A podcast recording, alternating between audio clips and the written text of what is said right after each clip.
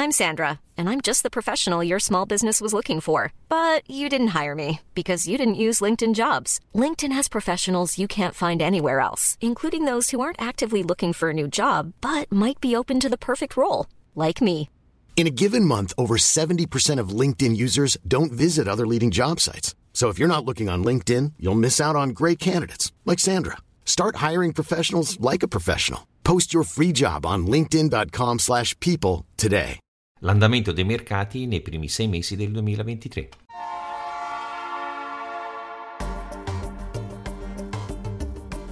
La Finanza Amichevole, il podcast che semplifica il concetto ostico della finanza per renderlo alla portata di tutti, curato e realizzato da Alessandro Fatichi.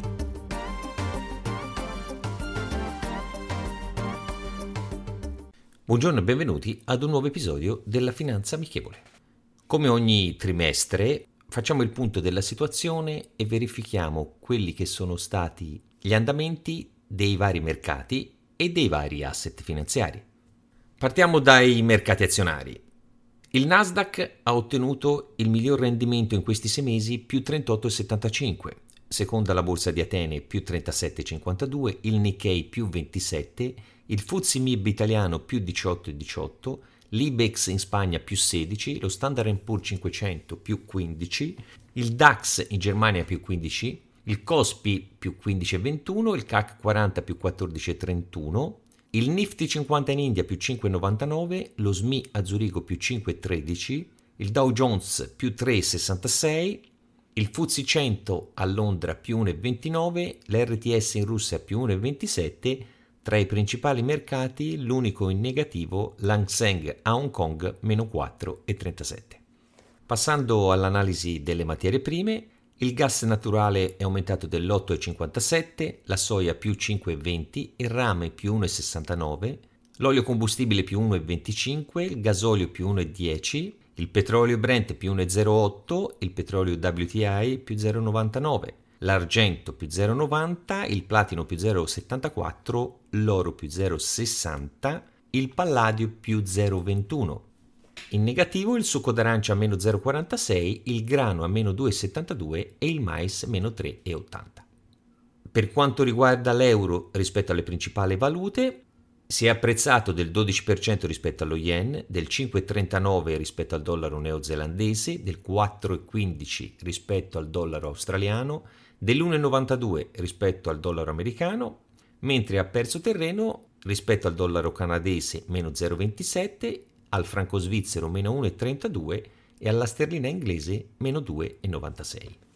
Per quanto riguarda il rendimento dei titoli governativi a 10 anni, in Australia il rendimento è al 4,07, Austria 3,08, in Francia 3%, in Germania il 2,43, Italia il 4,16, Polonia 5,73, Singapore 3,13, la Spagna 3,43, la Svizzera l'1%, Regno Unito più 4,45, negli Stati Uniti il Treasury a 10 anni ha un rendimento del 3,94%. Lo spread BTP Bund è a 164,60 da 210,39 a inizio anno. Per quanto riguarda le criptovalute, le prime 10 a livello di capitalizzazione, il Bitcoin è aumentato dell'83,52%, l'Ethereum del 59,60%, Tether più 0,03%, BNB 0,26, USD Coin invariato, Ripple più 43,93, Cardano più 15,68, Dogecoin più 4,64, Litecoin più 56,14, Solana più 90,98. Come possiamo notare, questa prima metà dell'anno mostra dati in crescita praticamente un po' su tutti i fronti, salvo alcune eccezioni. Questo può lasciare intendere un potenziale miglioramento dei mercati anche nei mesi a venire, nonostante i problemi che stiamo affrontando collegati alla guerra e all'inflazione. Quindi, dopo un'annata, definiamola tragica come lo scorso anno, soprattutto sui mercati obbligazionari con perdite mai viste praticamente in 60-70 anni di storia, i mercati azionari hanno sostanzialmente recuperato tutti ad eccezione di Hong Kong. Ancora sui mercati obbligazionari il recupero non è stato così forte anche perché i tassi continuano ad essere più alti. In prospettiva di un calo dell'inflazione e quindi anche quello che potrà essere un rallentamento in merito ai tassi di interesse, probabilmente non voglio dire proprio nella seconda parte dell'anno, ma sul finire dell'anno e agli inizi del prossimo anno sicuramente potremo vedere dei miglioramenti anche sul mercato obbligazionario più sensibili. La citazione di oggi è la seguente.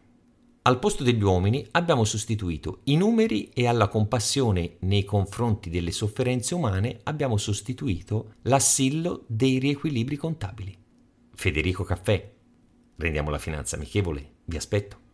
Potete ascoltare questo podcast sulle principali piattaforme disponibili.